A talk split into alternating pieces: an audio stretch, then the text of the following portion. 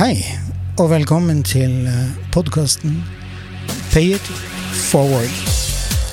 En podkast som eh, løfter fram og viser fram singer-songwritere, musikere og andre som holder på med musikk, og som ikke har kommet igjennom det kulturelle nåløyet.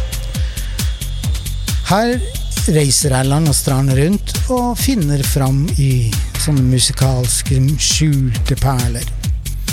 Er du en sånn en som sitter med en drøm om å få vist frem din musikk?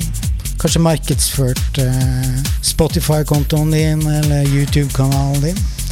Da har du en unik mulighet til å gjøre det. Send meg en mail, så tar vi det derifra. Da håper jeg det at dere får en fin opplevelse. Velkommen til oss.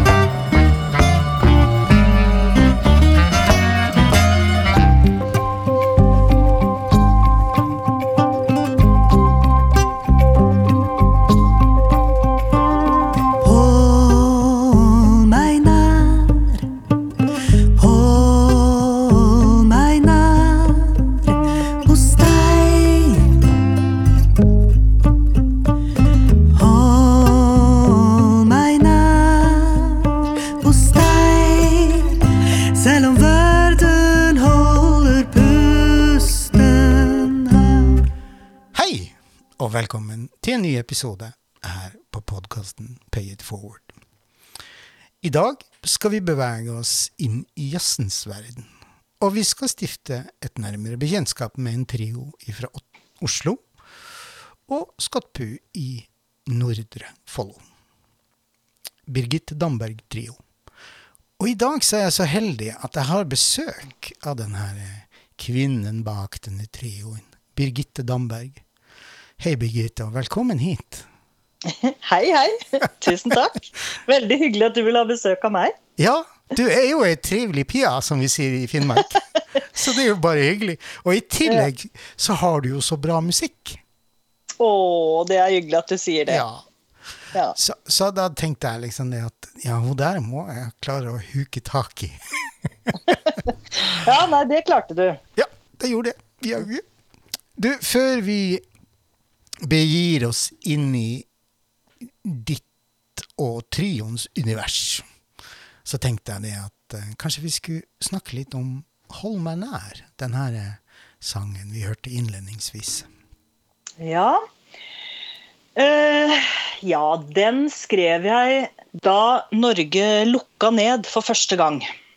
Da den der absurde situasjonen vi var i, hvor, hvor eh, vi fikk beskjed om at vi skulle holde kontakt og holde oss nær med dem vi var glad i, men vi fikk ikke lov å være sammen med dem. Nei, ikke sant? Altså mødre og fedre og tanter og alt det her.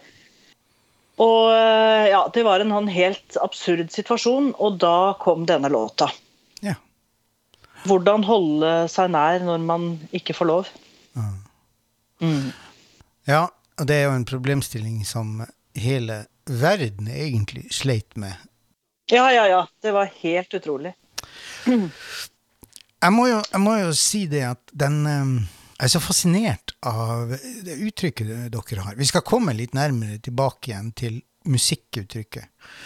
Mm. Men dere, dere, du holder det, dere holder det ganske langt nedpå. Altså det er veldig sånn Det er veldig tight, men allikevel så er det veldig luftig. Du skjønner hva jeg mener? Ja. Ja. Eh, og en av tingene, eller grunnene til at det er så luftig, som du sier, det er kanskje at vi ikke har med noe slagverk. For det er det mange som har opp igjennom åra eh, spurt hvorfor ikke vi gjør det. Og det er et veldig bevisst valg. For da oh, ja. får vi den tightheten Ja. uten Altså da må vi sørge for eh, tightheten sjøl. Ja. Ikke sant? Og det, er, det trives vi veldig godt med. Ja. Vi skal også komme tilbake eh, til eh, gutta du har med deg, for det er absolutt ikke noe første reisgutt av det. Neida. Men vi skal starte litt med deg, Birgitte. Mm. Kan du fortelle din musikalsk, eller din historie? Så Når starta du med musikk? Uh, ja Altså, jeg har vel holdt på bestandig, tror jeg, egentlig. Altså, pappa er eh, visesanger og klassisk gitarist. Sånn at eh, vi har alltid vært, på, vært med han rundt og på visetreff og sånn helt siden vi var ja, fem år. Jeg og broren min, da. Erik Tandberg, som også er eh, utøvende fulltidsmusiker i dag. Og så begynte jeg da å spille klarinett i Musikkskolens orkester da jeg var åtte. Se der, ja. Ja. Ja. Og så har jeg da hele tida sunget og øh, holdt på med det ved siden av. Ja. Og Erik, da, broren min, han øh, var litt sånn barnestjerne. Han vant en svær talentkonkurranse da han var ti år. Ja. Hvis du f.eks. har hørt 'Hei, hei, livet er bra'. Ja, ja, er, Ja, Han er ikke direkte ukjent, din bror, for Nei, å si det sånn. akkurat. Ja, den er det pappa, pappa som har skrevet. Nei! Jo da, sånn at vi Og han ga ut eh, ja, to-tre plater da, og, og vi turnerte liksom rundt i hele Norge i hele min barndom. Ja. Da var jeg med som korjente og klarinettist og saksofonist, da. Nei. Så det er på en måte bakgrunnen min der. Ja. Og så, eh, etter hvert som åra gikk, da, så begynte jeg da på Musikkhøgskolen. På klassisk klarinett. Rett etter videregående. Men jeg klarte på en måte helt eh, ikke å bestemme meg for om jeg skulle holde på med å bli klassisk klarinettist, eller om jeg skulle synge jazz. ja. Så jeg har eh, endt med å få det på papiret begge deler. Fra Musikkhøgskolen. De triksa og miksa det til. ja. Så du, så du Ja. har egentlig to hovedinstrumenter? du. Har både Ja. klarinett og sang. Ja, jeg har det. Og eh, i eh, mange år så jobba jeg som frilanser på klarinett. eh, Mest i militærkorps. Oh. Ja, jeg er kjempegod til å pusse sko. ja. Det er en Viktig ting. Ja. Men så skjønte jeg jo etter hvert at jeg ikke har kapasitet til å holde to hovedinstrument i gang. Nei, ikke sant. Og jeg fikk også dekka mitt uttrykksbehov ved å synge, og fikk mer og mer behov for å gjøre mine egne ting, da. Ja. Så, så for 20 år siden da starta vi Birgitte Damberg Trio, og det har vært mitt hovedprosjekt siden den gang. Ever since. Ja, og så er det da en liten kuriositet at eh, på denne siste plata nå midtveis, det er første gang jeg har eh, spilt klarinett på platene våre.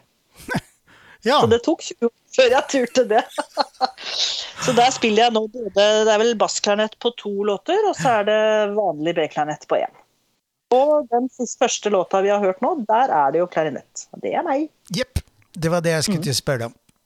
Men da vet vi det. Da har vi fått avklart at klarinettisten Nei, det er ikke det det heter. Hun som spiller klarinett, det er altså deg. Ja, det er det. Det sies at den her, på grunn av den allsidige bakgrunnen din, så har du en veldig spesiell innfallsvinkel på det å skrive låter. Noe som vi hører veldig, veldig godt i mye eller kanskje alt det du lager av musikk. Mm. Det blir veldig Altså, tenker på at det, det er en jazztrio, men uh, med all respekt å melde, det ikke Det høres ikke veldig typisk jazztrio-aktig ut. Nei, altså er det egentlig en jazztrio? Altså Det er en trio med tre mennesker som tar med seg alle de innfallsvinklene og alle de historiene de har. Og så blir det vår lekegrind Ja. Og smeltedigel, ikke sant? Og, og om det er jazz eller om det er pop eller viser eller Det er ikke så farlig for meg, men utgangspunktet i den trioen er jo eh, mine låter, og det er jo mitt utgangspunkt. Og da er det klart at eh, altså, samtidsmusikk har jeg jobba mye med.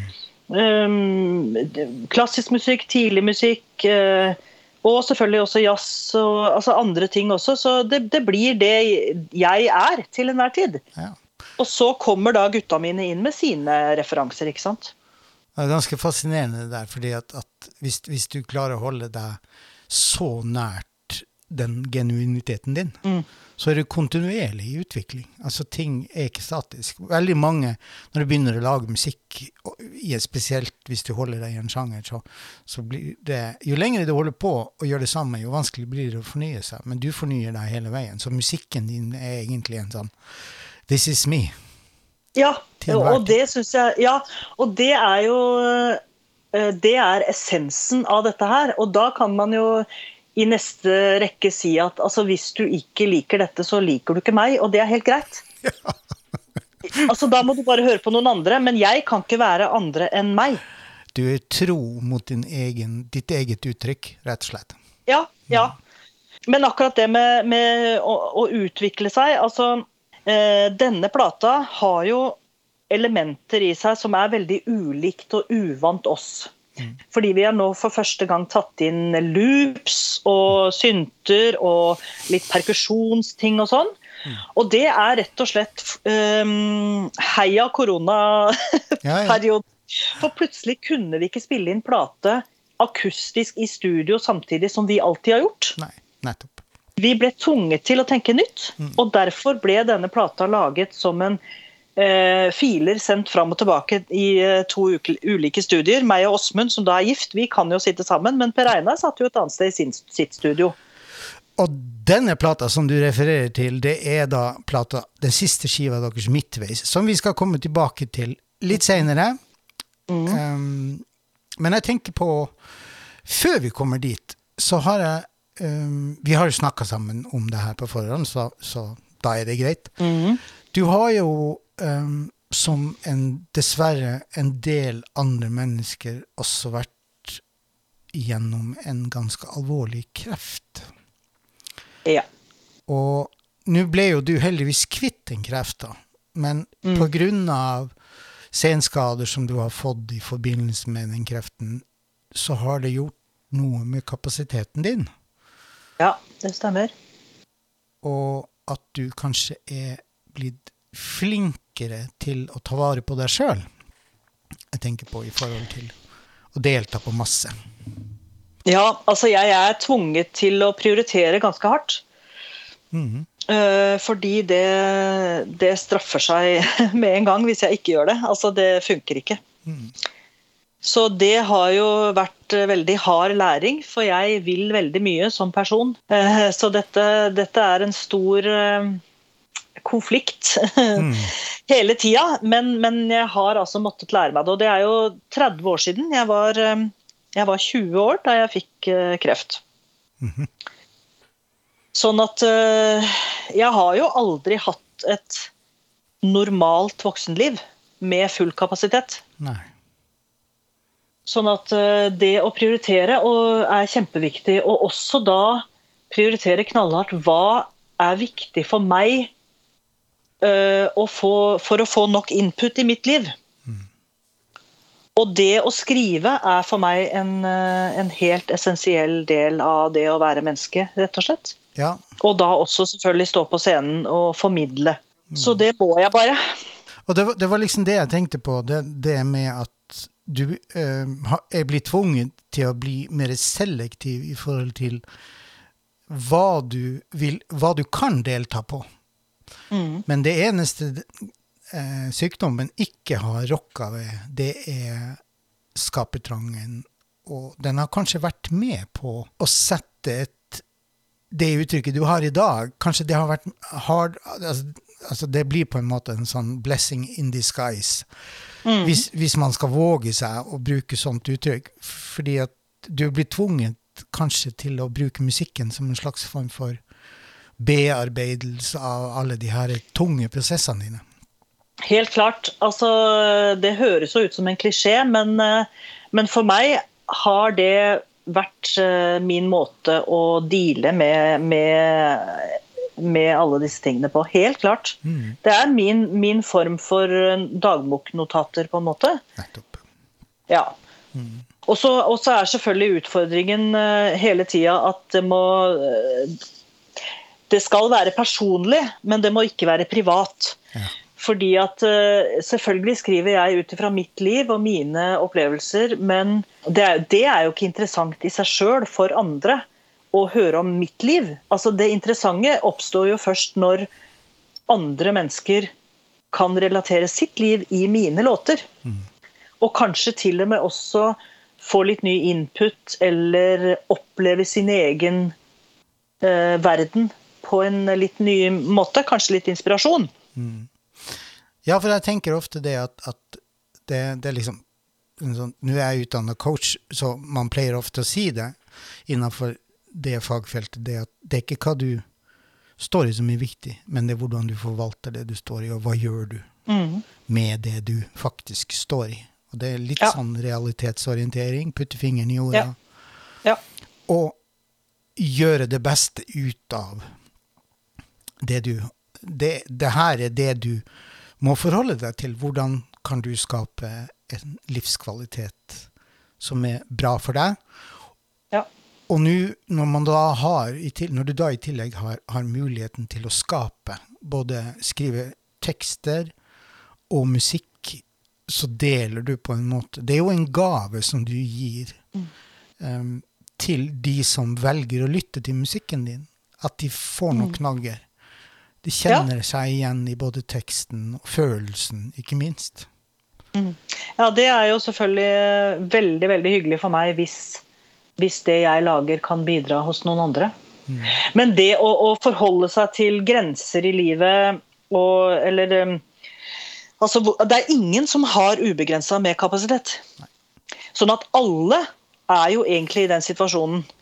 Men du kan snu det på huet og si at jeg er så heldig i gåsetegn at jeg har så lite kapasitet at jeg må være enda mer bevisst. Og det betyr jo at jeg Altså min vurdering av hva som er viktig, blir sylskarp. Altså jeg kan ikke tillate meg å dille. Ja, det er litt sånn, sånn Jeg deler noe av eh, den samme erfaringen i mitt liv, uten at vi skal gå inn på det. Så, så her, er- altså man blir, man blir ekstremt dyktig på å prioritere, rett og slett. Ja. ja. Mm. Det er akkurat det. Og man blir flinkere til å sette grenser for seg sjøl. Mm. Og med det som resultat at det du sier ja til, det blir så mye bedre kvalitet på. Ja, det er akkurat det.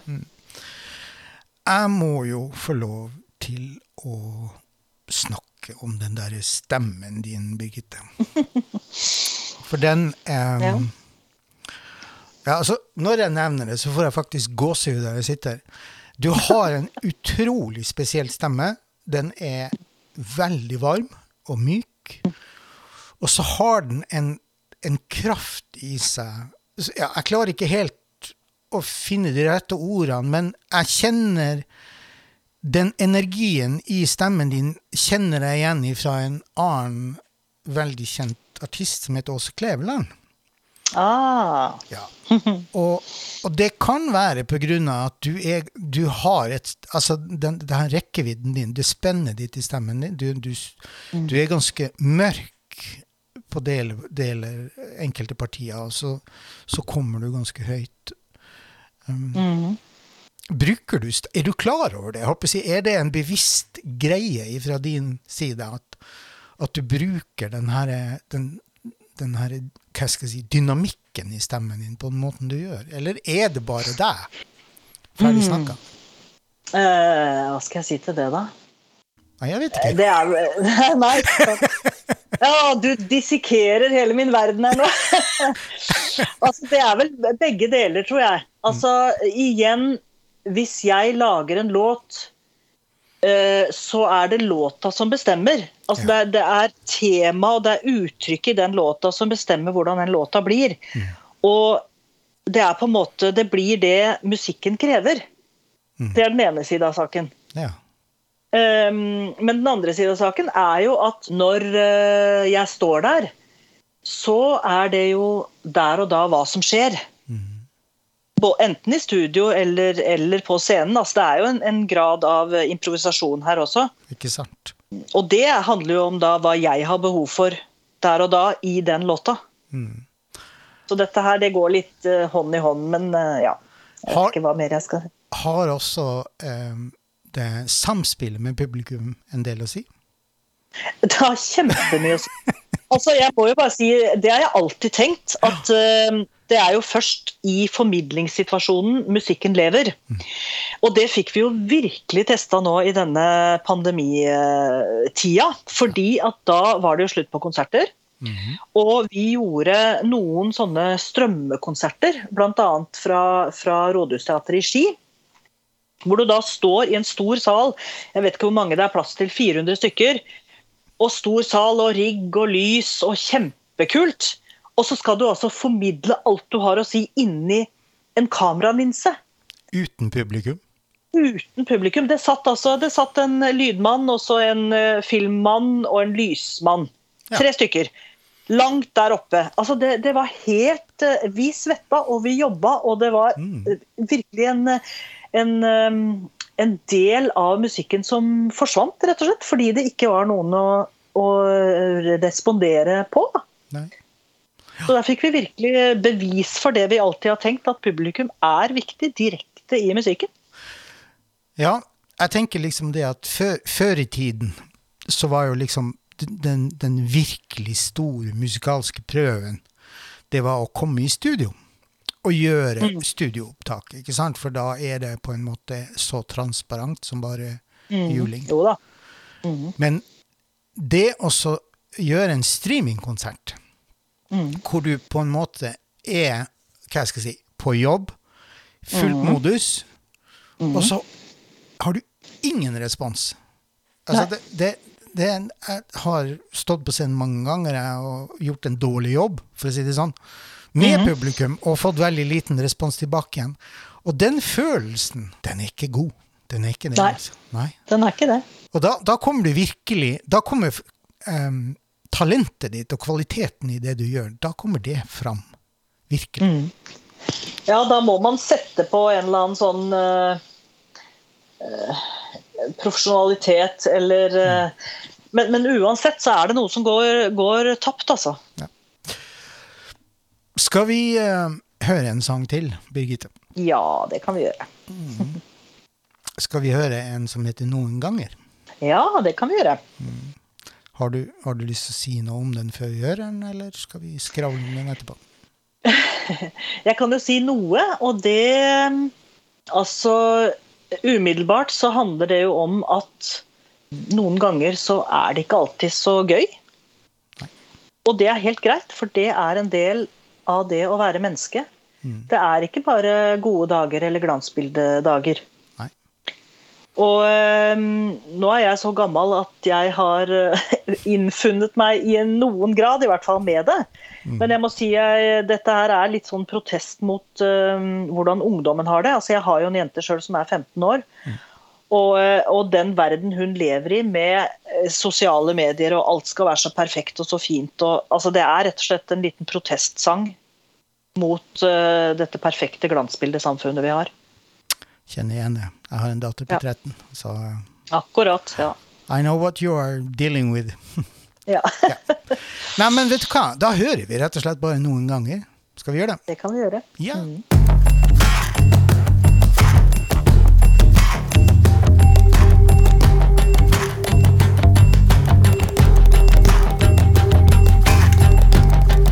Noen ganger er det tomt.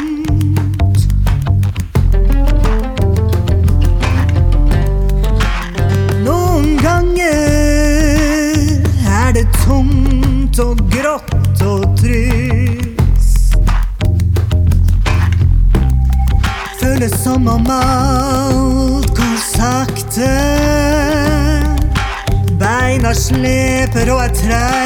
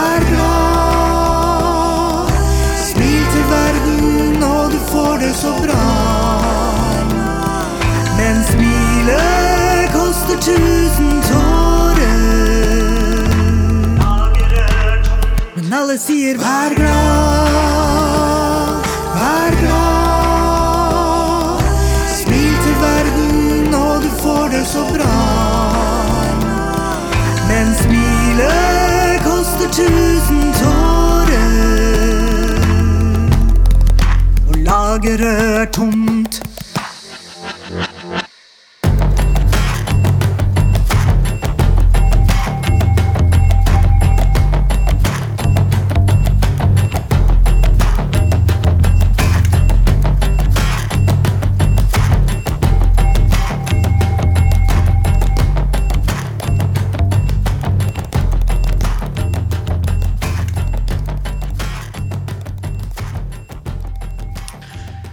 Det var noen ganger.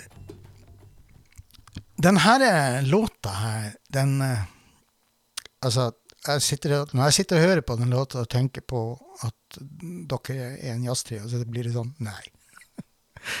Fordi, altså, dere har Altså, denne låta er liksom Du har en litt sånn der indus, industrielt over det. Altså litt sånn, me sånn mekanisk eh, den, den biten som går. Og det, det som du snakka om, at dere har ikke trommer. Noe som Nei. gjør at musikere må være ganske kreative i forhold til å skape en bit. Et kanonbra arrangement, syns jeg. Og så er det jo en deilig koring. Altså, dette her er jo rett og slett et, eh, et resultat av at eh, Åsmund, som da er bassisten, eh, fikk fryktelig mye tid i koronatida. Og satt utover nettene og bestemte seg for at han skulle rett og slett eh, kjøpe seg noen nye studioprogrammer og dataprogrammer og sånn. Og holdt på å knadde og knadde og knadde. Og så ga jeg beskjed om hvilken groove jeg hadde lyst på, og hvilket uttrykk. Altså det skulle være litt sinne og litt eh, Og så kommer jeg da ned en morgen og hører dette, og da har han catcha det akkurat. Og du hører også på stemmen din når du synger at eh, det er ikke bare fløyel, for å si det sånn. Der, Nei, her er jeg faktisk litt sint. der er det punch! Ja, Kan ikke bare være hyggelig og snill og grei. Nei, det er grenser. Ja, det går ikke an. Nei, det er vel noe med at eh, jeg føler at nå er jeg blitt så gammel at nå får jeg lov å si det jeg mener. Det har jeg vel for så vidt alltid gjort, men altså Hvis ikke man skal tørre å stå for det man tenker, Ja. da blir det jo ikke noe forandring. Og så er jo det som er det velsigna fine med musikk. Man kan få lov til å være 100% naken og ærlig. Og så er det Idet du slipper den, så slipper du også ansvaret for det. Mhm, Ja, det kan du si. Ja, det er lytteren, det er lytteren som avgjør. Hvordan, Ja. Altså, du, du har ditt statement, du. Mhm. Og så er det lytteren som avgjør om det statementet du kommer med, er noe som treffer dem eller ikke. Ja, absolutt. Nå har vi snakka en del om deg, og vi har vel liksom fått en liten følelse av hvem hun Birgitte er. Men du har jo med deg to gutter til i Ja. den trioen. Og eh, som du nevnte, så etablerte dere dere i 2001 eller 2002. Og dere har jo gjort masse konserter på festivaler, jazz- og visklubber og så, videre og så videre. Og dere har egentlig fra første stund av vært en liten sånn publikumsyndling. Og det er, no, det er noen andre som sier det. Og det, hva du tror det kan komme av? Altså, grunnen til at vi har holdt på så lenge, Ja. Er jo at vi har det fantastisk fint sammen. Og det er vel den energien eh, Altså vår kommunikasjon på scenen og vår energi, det er vel det publikum eh, oppfatter, da, sikkert. Det er. Altså, vi har det rett og slett kjempegøy. Ja, det er noe med troverdighet, da, Ja. sikkert. Ja. Mm. For det er noe med det at, at når du skal stå og uttrykke noe, så må du gjøre det med, på en sånn måte at uh, folk tror på deg. Ja, det er Det- akkurat det. Det er jo litt som skuespill, da, nærmest. Ja, altså du må, du må virkelig tro på det og virkelig ville det. Både sjøl, men også oss tre som en, eh, en enhet. Altså Vi kan ikke være tre um, solister. Nei. Enkeltstående solister på scenen. Vi må være Birgitte Damberg Trio, og det er en label som er helt uh, egen. Det er ingen andre som skal være akkurat sånn som oss. Nei. Det er blitt sagt om dere at som lytter blir man dratt inn i et helt eget musikalsk univers. Tekst og musikk blir formidla av bandet gjennom veldig tett samspill, varme og humor. Dere har et moderne og melodiøst uttrykk.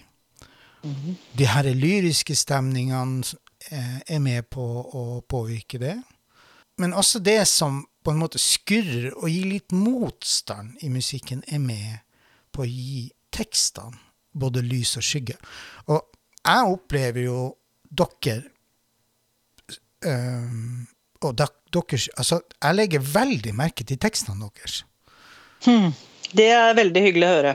Er det bevisst fra deres side at dere skaper det her fine rommet rundt tekstene? Ja, altså for meg så er utgangspunktet alltid uh, et tema og en tekst. Det er et eller annet uh, tema som jeg har behov for å si noe om. Og så blir da musikken skrevet rundt dette tekstmaterialet.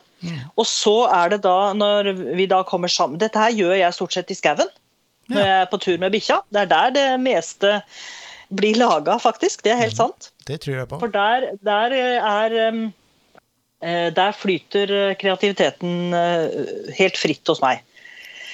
Jeg har alltid med meg mobiltelefon og noe å skrive på og sånn, og så går jeg rundt i skogen og synger. Og så når vi da møtes, så har jeg eh, akkordene klare, gjerne, melodilinjer og sånn, og så har jeg noen ideer om stemningsbilder og hvordan eh, ja, hvordan eh, fargene skal være og sånn. Og så, og så er det jo veldig mye opp til oss tre å sette det sammen og improvisere fram. Da fargelegger de to andre jo også veldig mye. Mm. Men det er alltid teksten og temaet som er utgangspunktet. Ja, og, og min opplevelse av dine tekster, det er jo det at det gjenspeiler liv, på godt og vondt. Mm. Og din opplevelse av livet. Ja, altså jeg kan jo ikke skrive om andre liv enn enn en det jeg på en måte har tenkt sjøl, da. Nettopp. Jeg kan selvfølgelig prøve å tenke hvordan andre tenker om sine liv, men det blir jo da en, eh, en utenfra og inn. Ja, og så, og så klarer du ikke å eie det på samme måte. Nei, ikke sant? Men i tillegg til deg, Birgitte, så har jo du med deg to karer. Og sånn som du Ja. nevnte, den ene To flotte karer. Ja. Den ene er mannen din, Det er det. Åsmund Reistad. Mm. Um, jeg har lyst til å si noe om din kjære mann? Ja, skal jeg si noe om han? Uh, han Altså, trioen er jo nå 21 år, og meg og Åsmund har holdt sammen i 25 år. Ja. Så han var jo godt inne i mitt liv da vi starta trioen. Mhm. Ja.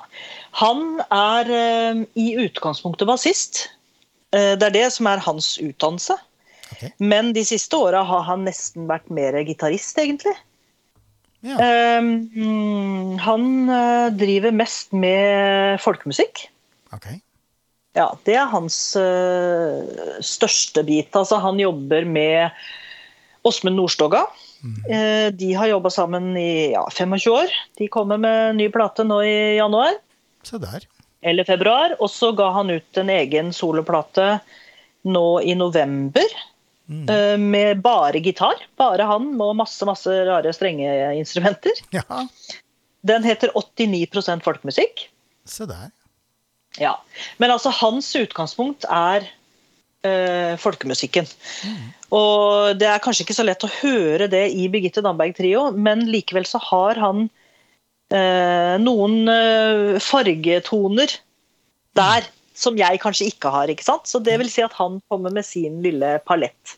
Og han har jo også reist rundt i hele verden på turné. Ja da, ja da, det har han. Og han er eh, fulltidsutøvende musiker, som, eh, som også gitaristen min er. Så det er klart at der er det mye reising og Ja. mange prosjekter. Per Einar Vatle heter gitaristen din. Det gjør han. Og han er fra Stathelle, mm. samme sted som jeg er fra. Så vi gikk på musikklinja sammen på Skien videregående. Ja. Så han har jeg kjent siden jeg var eh, 16. Ja. Og så eh, var vi fra hverandre i noen år, fordi han studerte på mm, konservatoriet i Kristiansand. Og jeg var jo da på Musikkhøgskolen i Oslo. Men så, eh, etter hvert, så tok han til fornuft og flytta til Oslo, han òg. og var, ble faktisk sivilarbeider på Musikkhøgskolen. Ja. Og det var da liksom vi eh, fant tilbake til hverandre igjen, og fant da ut at eh, det kunne jo være gøy å spille sammen igjen. Vi hadde hatt et, eh, et slags eh, ja, funkband, eller hva man skulle si, på videregående. Okay. Så vi hadde jo spilt mye sammen tidligere, men da fant vi ut at hm, dette kunne jo vært gøy. ja. Så da ble da de tre menneskene satt sammen, og det har vært veldig gøy i 21 år. Han Per Einar, han, han har spesialisert seg på Django Reinhardt. Ja, altså han er jo et teknisk eh, overskuddsmenneske. altså det er helt Han er så Det er så bra. Han er så bra. Jeg tror ikke han vet det sjøl. Hysj. Men altså, han er helt ekstremt bra. Han har spesialisert seg på Django Reinhards uh, måte å spille på, og um, argentinsk folkemusikk. Oi. Ja, og det er jo kjempesært. Mm. Eh, men det har han alltid digga. Og så var det da sånn at han i tillegg eh, fant seg en argentinsk kone. Se der, ja. Det hjelper på. Ja, det hjelper på, vet du. Så nå, De har da holdt sammen i ja, 17 år eller noe sånt. Og han er jo mye i Argentina og spiller med argentinske musikere. Okay. Og en, en veldig viktig ting hos han, eh, som han holder på med, det er da samarbeidet med eh, en eh, trekkspiller eh, som heter Chango Spasiuk. Og han er eh, verdensstjerne. Å, Stor stjerne, eh, rett og slett. Så, så Per Einar har jo vært på turneer der med, med altså sånn uh, stadionkonserter med tusenvis av mennesker og, og svære skjermer som man kan Altså det er noe annet enn Birgitte Damberg-trio, for å si det sånn. så og, og han eh, De vant faktisk nå den plata de har gitt ut sammen for et års tid siden, eller to. Den vant altså Argentinas form for eh, Altså Grammys, kan du si, da. å ja. Så lille Per Einar Vatle fra Norge vant klassen i argentinsk folkemusikk med Chango Spasiuk i Argentina. Det er helt historisk bra. Det forteller jo litt grann om kapasiteten til den mannen der. Det gjør det Ja, jo og absolutt. allikevel vil han spille med lille meg. Jeg er så glad i de gutta. Ja, men jeg tror nok det at det er veldig gjensidig fra begge to. Ikke bare fra mannen din. Ja. Men vi, det her er musikalske uttrykket. Vi har snakka litt om det fra Mm. før. eh, At det liksom Ja, det, det skal liksom på en måte prøve å finne sin plass i jazzens univers. Ja, eller uff, blås i den jazzen. Ja. Altså, ja. ja. Takk! Ja, glem det der. Altså, det er ikke viktig. Men problemet, med, problemet er at vi blir hele tida spurt hvilken sjanger skal du defineres i? Ja. Altså alt vi skal sende inn av søknader, av alt mulig, blir vi hele tida spurt om det der. Og det er et problem. For vi er ikke en jazz, rein jazztrio eller en visetrio eller en poptrio eller en indie-trio eller jeg vet ikke hva jeg skal si. Kanskje dere rett og slett skal skape en ny sjanger? Ja, det er det vi på en måte bare har gjort. Altså, Jeg orker ikke å holde meg til sånne bokser. Fordi det som jeg tenker, det, det er jo altså Det her instrumentale uttrykket de, dere har um, Nå holder jo jeg på med musikk som er i en helt annen sjanger enn det dere gjør. Men jeg blir så fascinert over hva skal jeg si, den lekenheten i uttrykket. At når, Jeg har jo hørt de fire låtene vi skal ha med i det her intervjuet. Det, nå- det har jeg jo hørt en del på. Men jeg har også vært Ja. inne på Spotify eh, og Ja. hørt på en del andre ting. Og det uh, You never stops to amaze me. Fordi at stadig vekk så kommer det nye ting inn. Så det er noen Mm. utrolig kreative sjeler som driver og arrangerer de her låtene. Ja, det er hyggelig at du sier.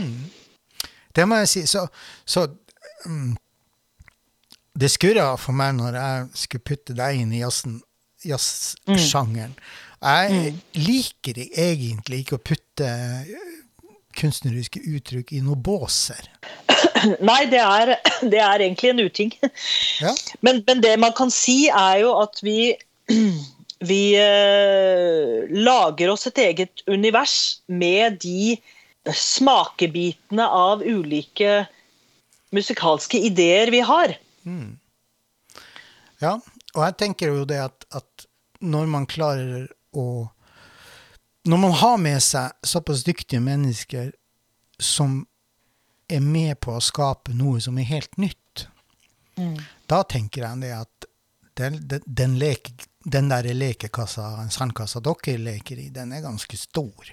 Den rommer mye. Ja da, den er det. Og det syns jeg den skal være. Og derfor var det også viktig at nå med denne plata så skulle vi da eh, feire 20-årsjubileum siden første plate kom ut.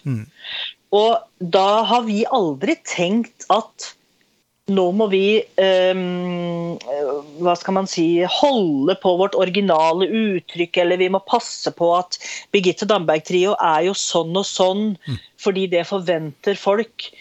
Ehm, det tror jeg ville vært feil innfallsvinkel. Vi har heller tenkt OK, okay det er 20 år siden første plata kom. Men hvor er vi nå? Hva, hva vil vi akkurat nå? Og så ble det jo akkurat det vi ville nå. Og det var, helt, det var ikke gitt på forhånd i det hele tatt hva det skulle bli. Det, det ble, ble jo en overraskelse for oss også, egentlig. Det var bare der vi var. Og det er så gøy når man på en måte ikke har med seg så veldig mange preferanser inn i skapelsesprosessen. Altså, det er jo en måte å drepe kreativiteten på. Nettopp. Ja. Absolutt. Og det bringer meg jo liksom videre, fordi at vi skal høre en låt til som heter Fri. Og den liksom Den låta der Ja. Kanskje du har lyst til å si noe? Jeg har fryktelig lyst til å si mye, men det kan vi gjøre etterpå. Ja, skal jeg si noe om den? Altså, det er jo en veldig nedstrippa låt. Det er kun meg og Per Einar.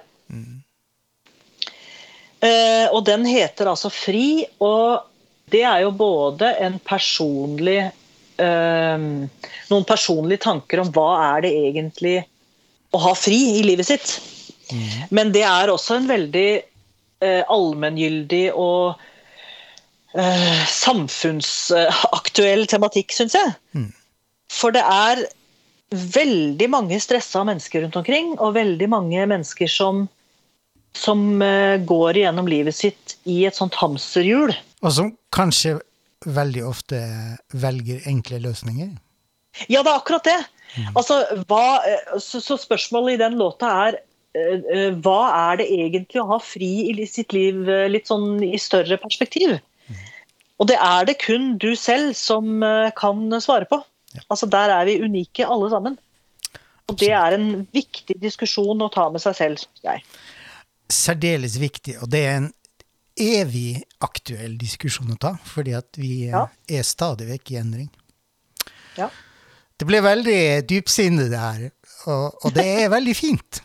Men eh, skal vi høre fri, og så kan vi heller filosofere mer etterpå. Det gjør vi. Da hører vi fri.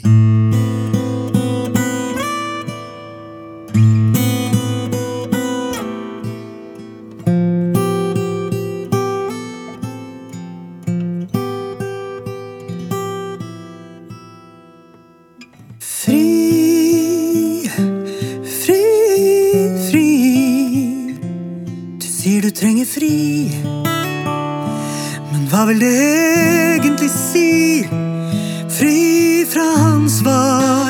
fra krav, fri fra andres ønsker. Fri fra svar. Du vil bare ha det du har, uten det som var. Uten det som var.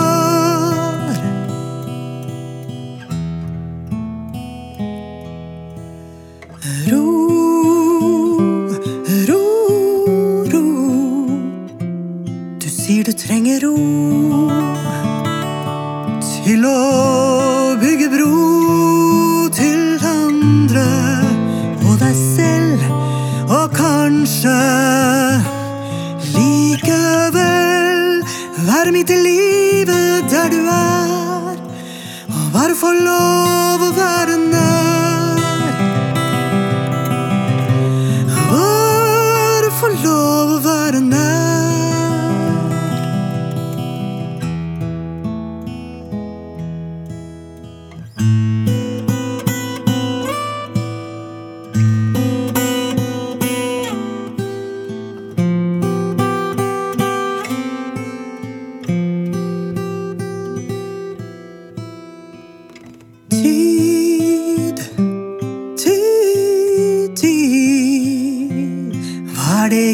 tid? Er det å slå rot i eget liv? Stå trygt og se sin vei uten frykt på ukjent lei. Ikke se gjennom og forbi, men bare være i.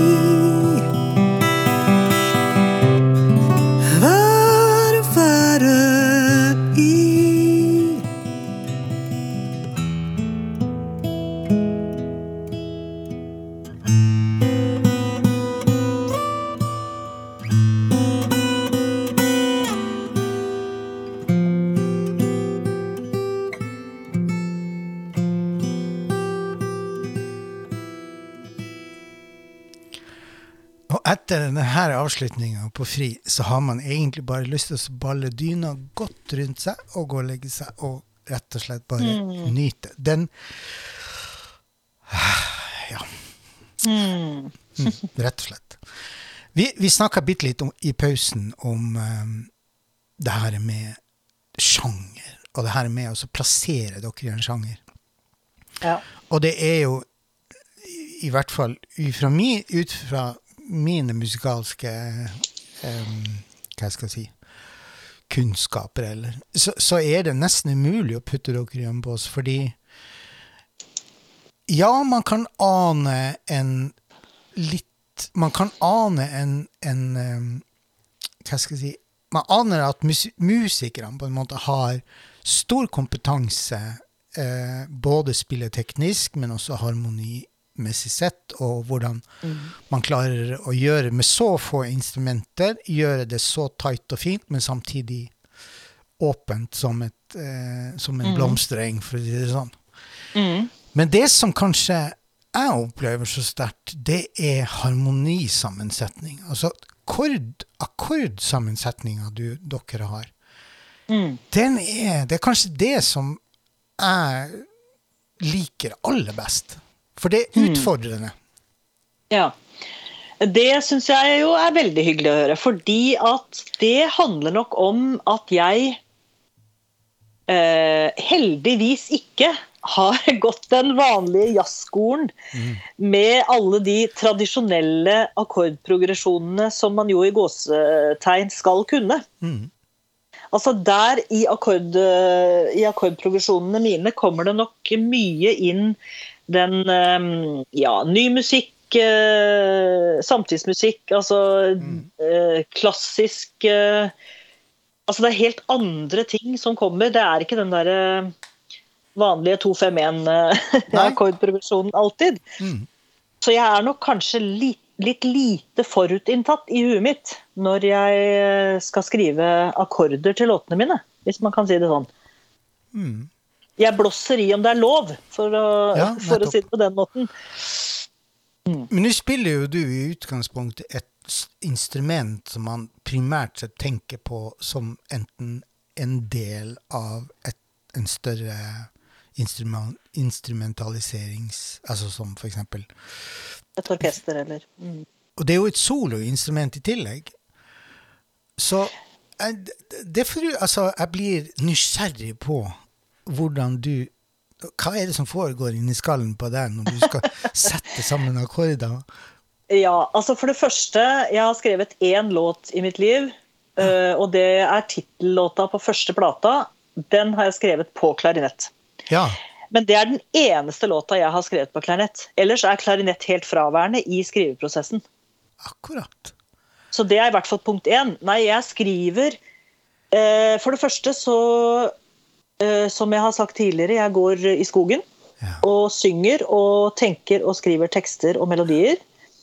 Og så har jeg nok et, et akkordskjema da inni huet som jeg da konkretiserer på piano når jeg kommer hjem.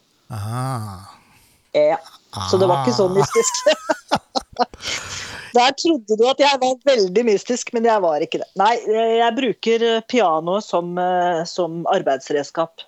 Ja, men, men jeg tenker også altså, Jeg bruker jo også tangenter. Jeg spiller jo tangenter. Og ja. man lærer seg jo etter hvert Så lærer man seg akkorder. Og man mm. lærer seg kanskje, som du sier, naturlige kordprogresjoner. Men virkelig, den magien, den oppstår jo i det du legger til side alle tanker om hva som er riktig, og så bare kjenner og føler. Ja, det er akkurat det. Og derfor er jeg faktisk Dette høres også veldig plumpt ut, men Jeg er veldig glad for at jeg ikke er en stor uh, pianist. Ja. Fordi at da hadde nemlig uh, alt det innlærte kommet først i pannebrasken. Sant. Og det er jo det som har vært mitt store problem uh, i forhold til å ta med klarinetten i eget materiale. Fordi eh, det er jo, som jeg sa tidligere, 20 år, det tok 20 år før jeg spiller faktisk klarinett på, på en plate. Og det er rett og slett fordi at uh, i mitt klarinettspill så sitter Mozart-kodene så hardt. Ja, ikke sant. Ikke sant? At jeg har rett og slett, selv om huet mitt er en improvisatør, så har um, det tekniske, altså det, Hva skal man si da? Det taktile på instrumentet, da, det sitter så hardt i at jeg Det har tatt veldig, veldig mange år å fri seg fra, Fascinerende. rett og slett. Så jeg har tenkt mange ganger at jeg er veldig glad for at jeg ikke har eh, plukka og plukka og plukka og pugga og pugga alle disse standard jazzlåtene på piano. Altså, jeg kan klare å spille en standard jazz på piano, Ja, ja. men det er ikke det som kommer først. Nei. Og det er jeg glad for. Fascinerende. Altså, det, det Jeg er også en sånn fyr som elsker å leke med toner. Og det er alltid spennende å leke med toner og sette de sammen uh, på en utradisjonell måte. Så, så det er kanskje derfor jeg er egentlig blir blodfan av dere. For det, det er virkelig jeg, jeg, jeg, Og jeg vet at det er ekstremt subjektivt, det jeg sier nå, men det skal jeg jaggu få lov til å eie. Ingen skal få ta, Ja. ingen skal få ta fra meg den. Ja, nei, det er veldig, veldig hyggelig. Tusen, tusen Ja, takk. så, og, og, og um, du må love meg det at dere aldri går, går vekk fra det uttrykket. Det Nei, nei. Du, den dagen vi ikke gjør det vi har lyst til å gjøre, så stopper vi. sant. Ja, ja. Altså, det er det som holder den trioen i live. Ja. Ja. Nå skal vi gå videre, og så skal vi kikke på diskografien deres. Og den har jeg i Ja. utgangspunktet henta fra Spotify. ja. Um, dere har gjort tre album. Den første, som kom i 2002, som heter Now. Mm. Og så har du Time, som kom i 2016. Mm. Og så er det Midtveis, som dere nå har sluppet i år. Mhm. Og Midtveis er vel Altså, det er jo, et, det er jo en 20-års 20-årsjubileumsmarkering. Mhm. Men i tillegg til de her tre albumene, så har dere jo gitt ut en god del singler. ja. Og det er jo i denne tidsperioden 2019 til 2022 så er det vintervals. Um, Og det som er litt spesielt med den, det er vel det at eh, det, det blir gjort en video. Ja, det må jeg fortelle om. Ja. Du, den er jo da skrevet uh, om vinteren uh, ute i uh, skogen i Skottbu. Det er Åsmunds musikk, og så er det da mine ord. Eh, og den beskriver hvor fint det kan være om vinteren. Altså ikke slaps og søle, men altså gnistrende kaldt og nydelig hvitt. Og den fikk vi da en eh, argentinsk eh, animasjons eh, til å lage en video til. Hun bor i LA. Ja. Og så var da det spennende, altså hvordan kan en argentiner bosatt i LA forholde seg til norsk vinter? ja. Vil, vil hun catche det? Men det gjorde hun altså veldig, veldig bra. Så bra. Og, og den videoen der, den ble faktisk nominert i en sånn stor animasjonsfilmfestival i Kroatia, som heter Supertune. Jaha. Og Åsmund og jeg var der nede og fulgte babyen vår eh, på denne festivalen i 2019. Og vi vant ikke, det var det U2 som gjorde. Men Ja. det er helt greit, jeg regner med de har et større budsjett. Jo, jo, men bare det å bli nominert er i seg ja, sjøl det var veldig stas og veldig gøy å liksom eh, få jobbe fram et visuelt uttrykk Ikke sant? Via tegning. Altså det, det var så gøy, den prosessen der. Og den her linken til den videoen pluss en del andre, den vil lytterne finne i brødteksten til det her eh, programmet. Ja, den må de se. Ja. Så har vi da Dere ga ut fire-fem singler i 2019. Seks da med Vintervals. Det, Who Are You, The Pocket In My Jacket, Vals til deg, som er litt spesiell, for det er faktisk bryllupstalen til din kjære Åsmund. Det stemmer. Og så har du Ditt liv i mitt og Jul. Skal jeg si litt om de singlene, tro? Um, vi har eh, mange fine, gode venner. Ja, det er Ja, hyggelig. og, ja, det er veldig hyggelig. Og mange av de vennene er jo da også musikere. Ja. Så vi, eh, vi syns det var litt hyggelig å invitere ulike mennesker inn. Så eh, ja, altså Vals til deg, der har vi med mm, Lars Lien på sopransaksofon. Jaha. Han er en uh, fantastisk uh, saksofonist. Han har faktisk akkurat i forrige uke kommet med soloplate. Han driver med samtidsmusikk, underviser på konservatoriet i Tromsø. Se der. Ja. Eh, og så har vi med Gunnar Halle, som er eh, trompetist Mm. eh, på Ditt liv i mitt. Jaha. Han eh, spiller trompet, og spiller også trompeten sin gjennom eh, litt sånne rare mystiske bokser, så det ble veldig kult. Oh. Ja, den må dere høre. Hmm. Og så har vi med eh, På den julelåta, der har vi en som eh, kaller seg Kong Sverre. Og det er altså Sverre Torstensen. ja. Men han ligger som solist, solist eller artist ute på Spotify, så heter han Kong Sverre. Og der har vi også en gjestevokalist Jaha. som heter Eva Damberg Reistad. Nei, all verden. Da er lille Eva på ti år. Nei, så hyggelig, da. Din datter. Ja. Så koselig, da. Og så er det enda en singel med en gjesteartist som, eh, som du ikke har nevnt ennå, men det er I Love You. Den Yes. kom vel i 2020, Ja. Sammen med sammen med fantastiske Torunn Eriksen. Ja. Ja. I tillegg til I Love You, så eh, kom jo Reisen i to, Ja. to variasjoner. Den ene er originalversjonen, og så er det en radiomix. Ja, det var NRK som spurte om, og, og, om vi kunne gjøre det for at den skulle passe litt bedre inn i deres rotasjonssystemer. Så Ja. da, hva gjør man ikke for presten? Ja, ikke sant? Ja. Og i 2021 så kom da Vintervalts. ja. Winter Waltz på engelsk. Winter Waltz. Winter Waltz, På utenlandsk. Ja, og det var rett og slett et ønske om å øhm, få flere der ute i verden utenfor Norge til å se den fine videoen som var laga, og vise hva norsk vinter kunne være, rett og slett. Så det er den samme videoen, men da med engelsk eh, tekst isteden. Nettopp. Mm. Og så kom den siste, da, singelen som heter 'Noen ganger', som vi har hørt allerede. Ja. ja.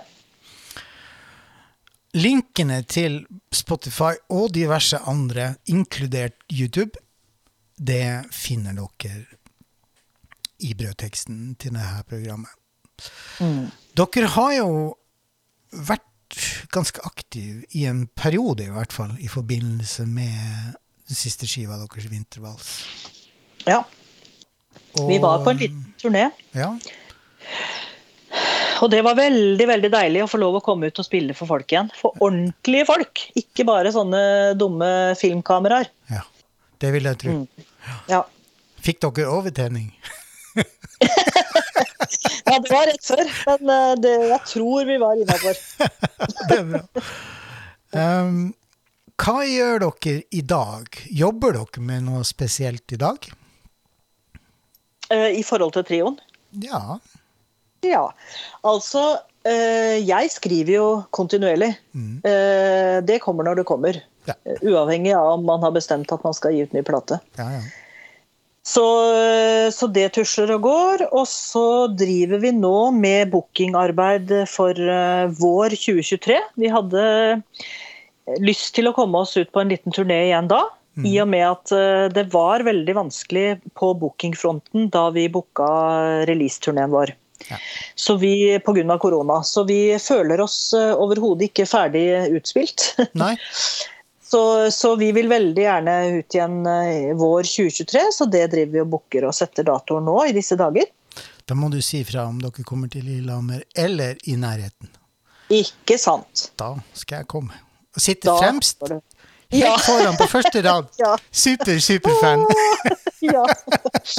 ja, det skal jeg selvfølgelig si fra om. Ja, um, og ellers så, så holder vi nå på, altså tusler på, men, eh, men vi er jo ikke like aktive hele tiden. Og det handler jo om at de andre to jobber jo med eh, andre prosjekter også, bl.a. Mhm. da de plateprosjektene som jeg har fortalt om der. Og jeg har også en eh, liten stilling som klarinett- og sanglærer på Edvard Munch videregående i Oslo. Ja, Og der har jeg det fryktelig gøy. så fint, da. Jeg elsker å, å inspirere unge mennesker akkurat på det, Ja. i det alderstrinnet der, 16 til 1920. Det er helt fantastisk. Ja, og, og de er jo Hva skal jeg si De er ikke ferdig forma på noe slags Ikke i det hele tatt. Så de er veldig lekne, vil jeg tro. Ja, det er akkurat det. Og hvis man klarer å tenne dem i den perioden av livet, så tenner de noe så voldsomt i bånn, ikke sant. Ikke sant? Ja, så det er faktisk en jobb jeg har kost meg med nå i ja, ja 21 år. Mm. Så det er ikke en stor stilling, men det er akkurat nok til at jeg eh, har det fint. Og det er jo det som vi snakka om innledningsvis i begynnelsen, det der med å gi seg sjøl rom til å få en god livskvalitet. Ja. Og da har jeg valgt for meg at det er viktigere for meg å undervise den lille prosenten jeg gjør, og ha fantastiske konserter med trioen min. Ja. Og slippe å ta alle mulige andre mindre morsomme spillejobber for å måtte få inn penger. Ikke sant? Ja. Så det er mitt valg, og det er jeg veldig fornøyd med. Ja, det skjønner jeg veldig godt.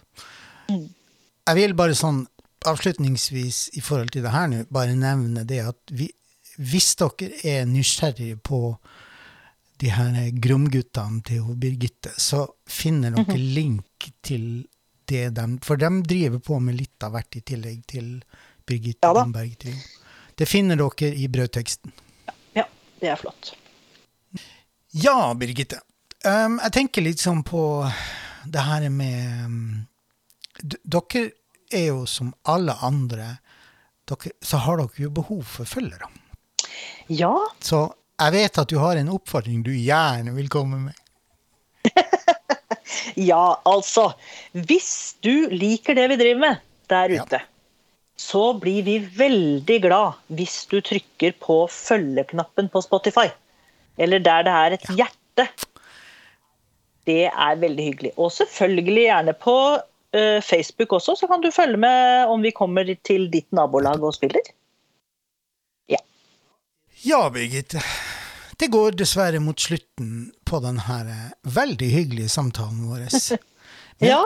før jeg slipper tak i deg, så har vi jo en låt til liggende på lur. ja. Hva er det for noe? Det er den eh, som ble tittellåta på det siste albumet vårt. eh, 'Midtveis' heter den. Ja. Eh, Jeg må jo også bare kjapt si at denne plata er altså første plate på norsk. Det har vi ikke sagt noe om. Nei, det har vi faktisk ikke gjort. Nei. De to første er på engelsk, og denne Nå kjentes det riktig å skrive på norsk. Ja. Um, den låta Altså, da jeg skulle tenke litt på hva er det som kanskje har vært en rød tråd i tematikk opp gjennom disse åra i trioen, så kom det veldig fort en eh, tydelig rød tråd, og det var dette med å få barn. Ja. For på første plata så er det en låt som heter My Little Rose, og det er da en låt som handler om 'tenk om jeg en gang var så heldig og fikk et barn'. ja.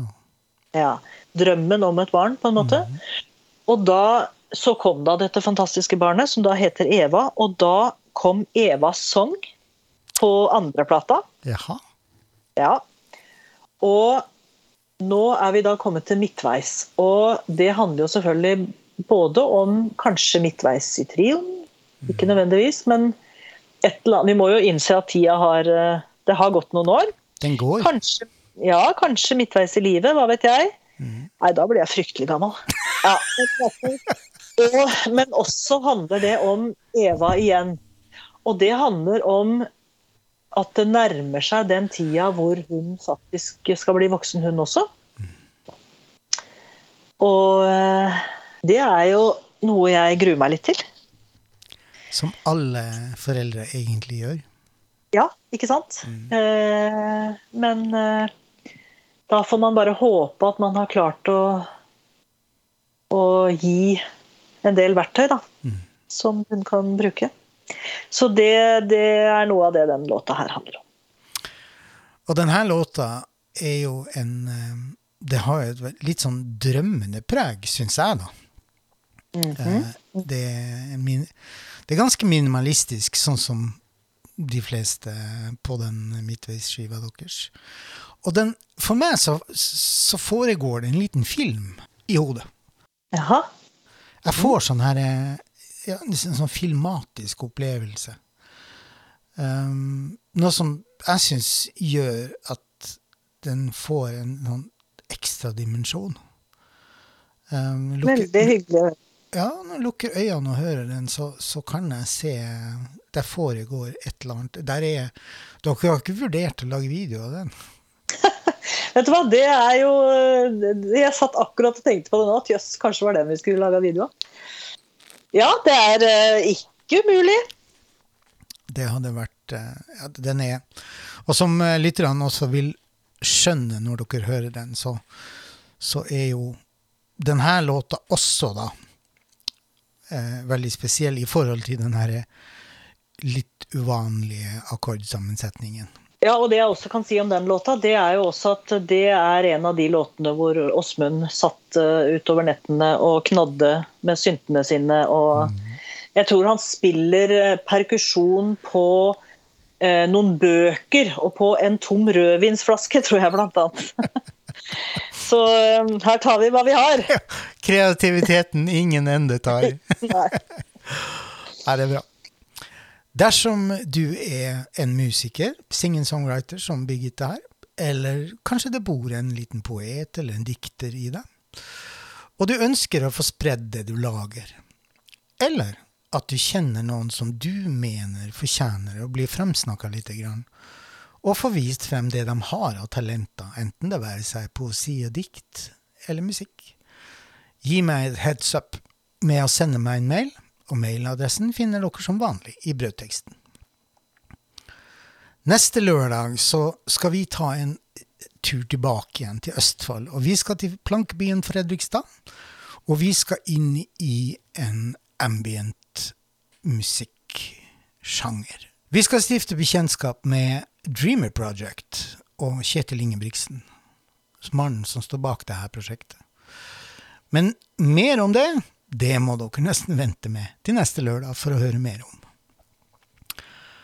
Tusen hjertelig takk, Birgitte, for at du ville stille her som gjest på podkasten Pay it forward. Det var veldig, veldig hyggelig å bli spurt om det. Ja. Og jeg ønsker dere virkelig lykke til videre med Tusen takk. på deres musikalske reise. Og kanskje jeg klarer å overta, få overtalt deg til å stille opp en gang til ved en senere anledning. Ja, det er bare å spørre. Ja, Det er så bra. Takk for det, Birgitte. Ja. Da skal vi avslutte med å høre Midtveis, eh, som er tilsporet på den siste skiva til Birgitte Damberg Trio. Da får du ha det bra, Birgitte. Like måte. Tusen takk for at du ville ha meg på besøk. Ah, det var, skulle bare mangle. Og ha det bra til alle dere andre der ute, hvor enn dere måtte befinne dere i verden. Og på gjenhør neste lørdag.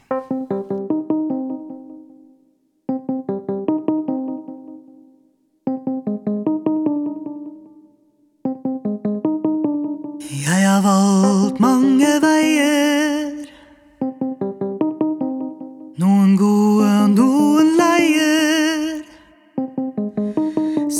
kanskje ikke burde tatt. Men alle har ført meg hit i natt.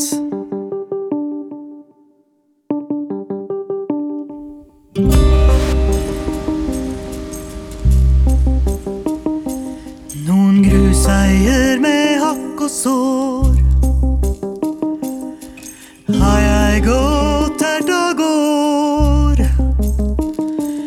Som en endeløs rulett. Der veien fram er slettes ikke rett. Men jeg vet at hver gang vinteren kommer, ligger våren under. Klar til å komme fram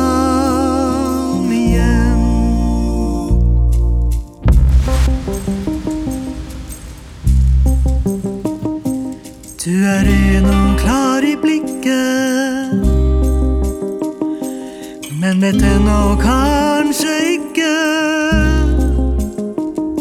hvor mange grå farger som fins. Du har kjent vinden, men ennå ikke storm. Jeg vil stå her ved din side. Gi deg styrke og helst tide. Til deg som du trenger aller Selv om jeg vet at egne floker løses best. For jeg vet at hver gang